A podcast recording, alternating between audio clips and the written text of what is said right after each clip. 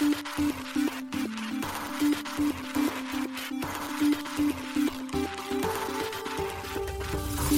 しい経済ニュース。この番組では現当社のメディア新しい経済が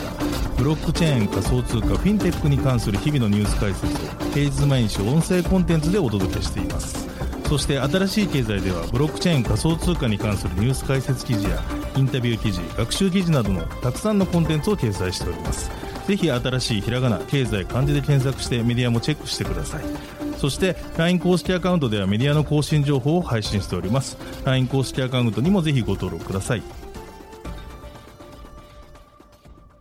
この番組は株式会社フィナンシェの提供でお送りします。フィナンシェはスポーツチームやエンタメプロジェクト DAO などのトークンを購入して支援ができる新しいクラウドファンディングサービスです。サッカー J リーグ野球バスケなどのプロスポーツチームをはじめ映画やアイドルインフルエンサーなど100以上のプロジェクトのトークンがフィナンシェで購入できます。さらにトークン購入者はプロジェクトに応じたキャンペーンの参加や NFT などの特典もぜひ iOS や Android でフィナンシェのスマホアプリを入れて新たな応援体験を味わってください。あなたの夢がみんなの財産になる。フィナンシェ。現当社新しい経済編集部の大塚です。高橋です。はい本日は7月の27日木曜日です。今日のニュースいきましょう。ハッシュポートとボストンコンサルティング SBT のデータ活用によるビジネスモデル検討で協業。カナダ金融規制当局暗号資産に対する新たな資本ガイドライン発表。米下院委員会暗号資産規制法案を承認。ルール明確化へアメリカ SEC スマートコントラクト監査のクオントスタンプを無登録 ICO で告発バイナンスドイツでの暗号資産ライセンス申請取り下げ。米リップルがパラオ共和国と提携。米ドルペックのパラオステーブルコイン試験運用開始。電通水上でクリエイターエコノミー形成するプロジェクト開始。バイナンスに米ドルステーブルコインのファーストデジタル USD 上場へ。一つ目のニュースは、ハシポートとボスコンが協業というニュースです。ブロックチェーン関連事業を行うハシポートが経営コンサルティングファームのボストンコンサルティンググループとの協業を7月26日発表しました。両社は譲渡不可 NFT の SBT に蓄積された行動履歴に基づくブロックチェーンデータを活用したビジネスモデル検討に関する基本合意書を締結したということです。SBT ソウルバウンドトークンはブロックチェーン技術を活用して発行できる代替不可能なトークン形式の一つです。同じく代替不可能なトークンである NFT と違い、そのトークンを受け取り後、他のアドレスなどに移転できないことが特徴です。ハッシュポートでは SBT や NFT の発行、配布、分析等のプロセスを一括管理できるサービスや SBT や NFT の利用ができる Web3 ウォレット基盤を提供しています。ハッシュポートは NFT と SBT についてブロックチェーン上においてユーザーが自己管理できる個人の行動履歴を示すデータと説明。今回両社はそのデータを活用したビジネスモデルを両社で検討するとともに現実世界での行動履歴に紐づくブロックチェーンデータを活用した新たな事業や社会インフラの創出を目指し取り組みを推進していくと述べています。います続いてのニュースは、カナダ規制当局暗号資産に対する新たな資本ガイドライン発表というニュースです。カナダの金融規制当局は7月26日、暗号資産に対する資本の流動性の高いアプローチについて、リスクの高い環境と国際的な銀行基準に対応するため変更を提案しました。金融機関監督管局 OSFI は銀行や信用組合を含む連邦政府が規制する預金取扱機関向けのガイドラインと保険会社向けのガイドラインを発表しました。OSFI のピーター・ラウトレッジ総裁は銀行と保険会社は資本と流動性に関して暗号資産エクスポージャーの扱い方を明確にする必要がある。OSFI としては新しいガイドラインを通じて明確にすることを検討していると述べました。OSFI はは9月20日までに2つのガイドライン案を公開協議しており、2025年初頭に発行する予定です。OSFI によると、新ガイドラインは2022年8月に公表された暗号資産エクスポージャーの規制上の取り扱いに関する中間報告に変わるものになるといいます。OSFI は6月、借入コストの上昇、債務水準の高さ、金融システムのストレスを理由に国内最大の金融機関が安定性バッファとして保有しなければならない資本額を50ベーシスポイント0.5%引き上げ3.5%としました。続いてのニュースは、米下院委員が暗号資産規制法案を承認というニュースです。アメリカ下院金融委員会は暗号資産に関する規制の枠組み策定を目指す法案を7月26日承認しました。暗号資産がどのような場合に証券もしくはコモディティとみなされるか定義し、アメリカ商品先物取引委員会 CFTC による業界監督を拡大する一方、アメリカ証券取引委員会 SEC の権限を明確にする内容です。同委員会の一部民主党メンバーも法案を支持しました。27日には会員農業委員で審議される予定です。ただし法案には金融委員のマキシン・ウォーターズ下院議員らの民主党の一角から強い反発が出ているほかシェロッド・ブラウン上院銀行委員長が新たな暗号資産規制法案の必要性に懐疑的な見方を示すなど上院でもハードルに直面する可能性があります。SEC は大半の暗号資産が証券に当たるとして業界に対する監督権限を主張してきました。暗号資産企業の多くは異議を唱え、暗号資産が証券というよりコモディティに近いことを明確にする法律を整備するよう議会に働きかけてきました。このニュースは新しい経済がロイターからライセンスを受けて編集したものです。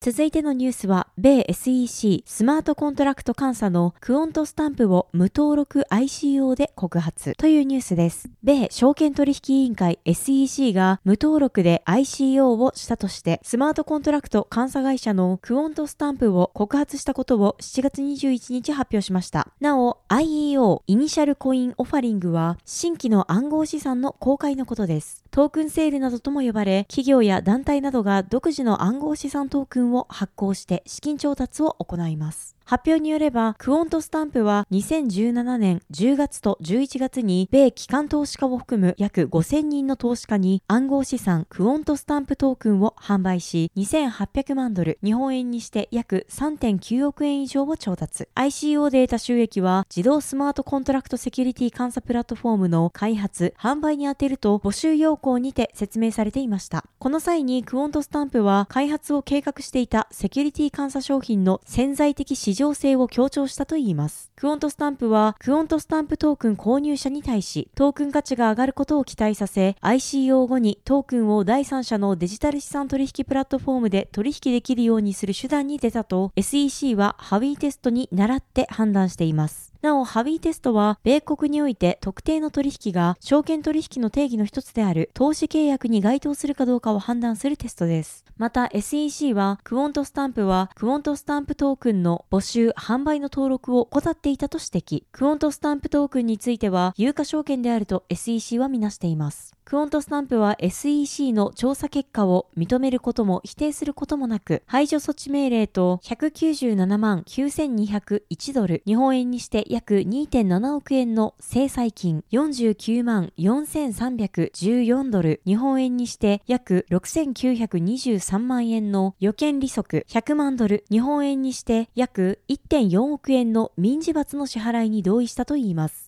また、クオントスタンプの支払った金銭は、損害を被った投資家らに返還するための公正基金設立に充てられるといいます。クオントスタンプはまた、保有するクオントスタンプトークンを公正基金管理者に移管し、トークンを永久に無効化または破棄することにも同意したとのことです。また SEC は発表にて、クオントスタンプが2019年6月に完成させた自動スマートコントラクトセキュリティ監査プラットフォームをもはや運営しておらず、積極的にサポートしていないことについても言及しています。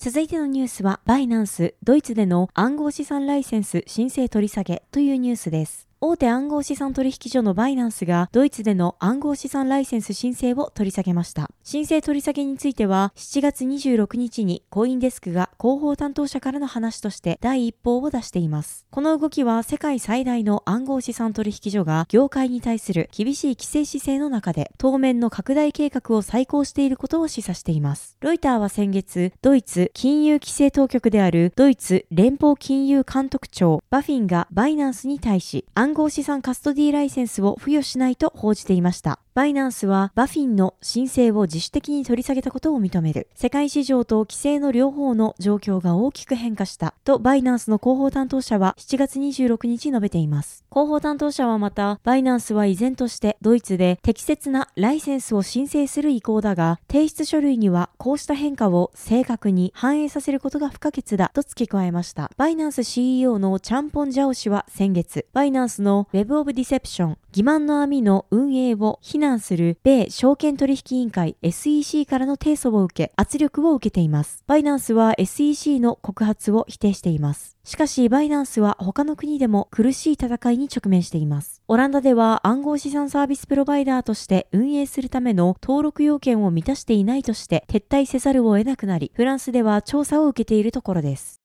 続いてのニュースは、米リップルがパラオ共和国と提携、米ドルペックのパラオステーブルコイン試験運用開始というニュースです。米リップルがパラオ社と提携し、米ドルペックのステーブルコインプロジェクトパラオステーブルコインパイロットプログラムの試験運用を開始することを7月27日発表しました。パラオステーブルコインパイロットプログラムで発行されるステーブルコインは、リップル社開発の分散型台帳技術 XRP レジャー上でパラオステーブルコインとして発行されるとのことです。なお、パラオステーブルコインパイロットプログラムには、希望したパラオの政府職員が参加しており、試験期間中は同プログラムに参加する地元の小売店での支払いにて、パラオステーブルコインが利用可能になっているとのことです。発表によると、パラオステーブルコインの発行により、パラオ共和国の金融包摂が大幅に強化され、市民の取引手数料が削減されるといいます。また、パラオステーブルコインは銀行から課される通貨取引コストを削減し、取引の決済時間や国境を越えた決済を大幅に早めると同時に、パラオ共和国の商業活動に対する効果的な決済手段の提供につながるとのことです。パラオ財務省のフィンテックプロジェクトマネージャーである J. ハンター・アンソン氏は、パラオステーブルコインの発行について、パラオ共和国の商品やサービスの支払い方法に革命を起こす可能性を秘めた試験運用中ののデジタル通貨のプロトタイプです。とし、またパラオステーブルコインは他のオンライン決済サービスよりも効率的で安全で透明性が高く、便利な決済手段を手数料無料で提供しますと発表にて説明しています。また発表によると、今回の提携に基づく試験運用の第1フェーズとして両社は3つの成功基準を定めているとのことです。1つ目に、パラオ財務省が24時間365日リアルタイムでパラオステーブルコインの流通総額を管理しながら発行、配布、入庫処理の実行を行う。二つ目に、パラオ政府職員は特定の小売店での買い物にパラオステーブルコインを使用でき、シームレスな POS 取引ができる。三つ目に、パラオステーブルコインを使った支払いを安全かつ確実に受け取り、及び確認ができるというものです。なお、アンソン氏によると、同パイロットプロジェクトは開始から2ヶ月後に評価され、さらに拡大するかどうかが決定されるととのことです。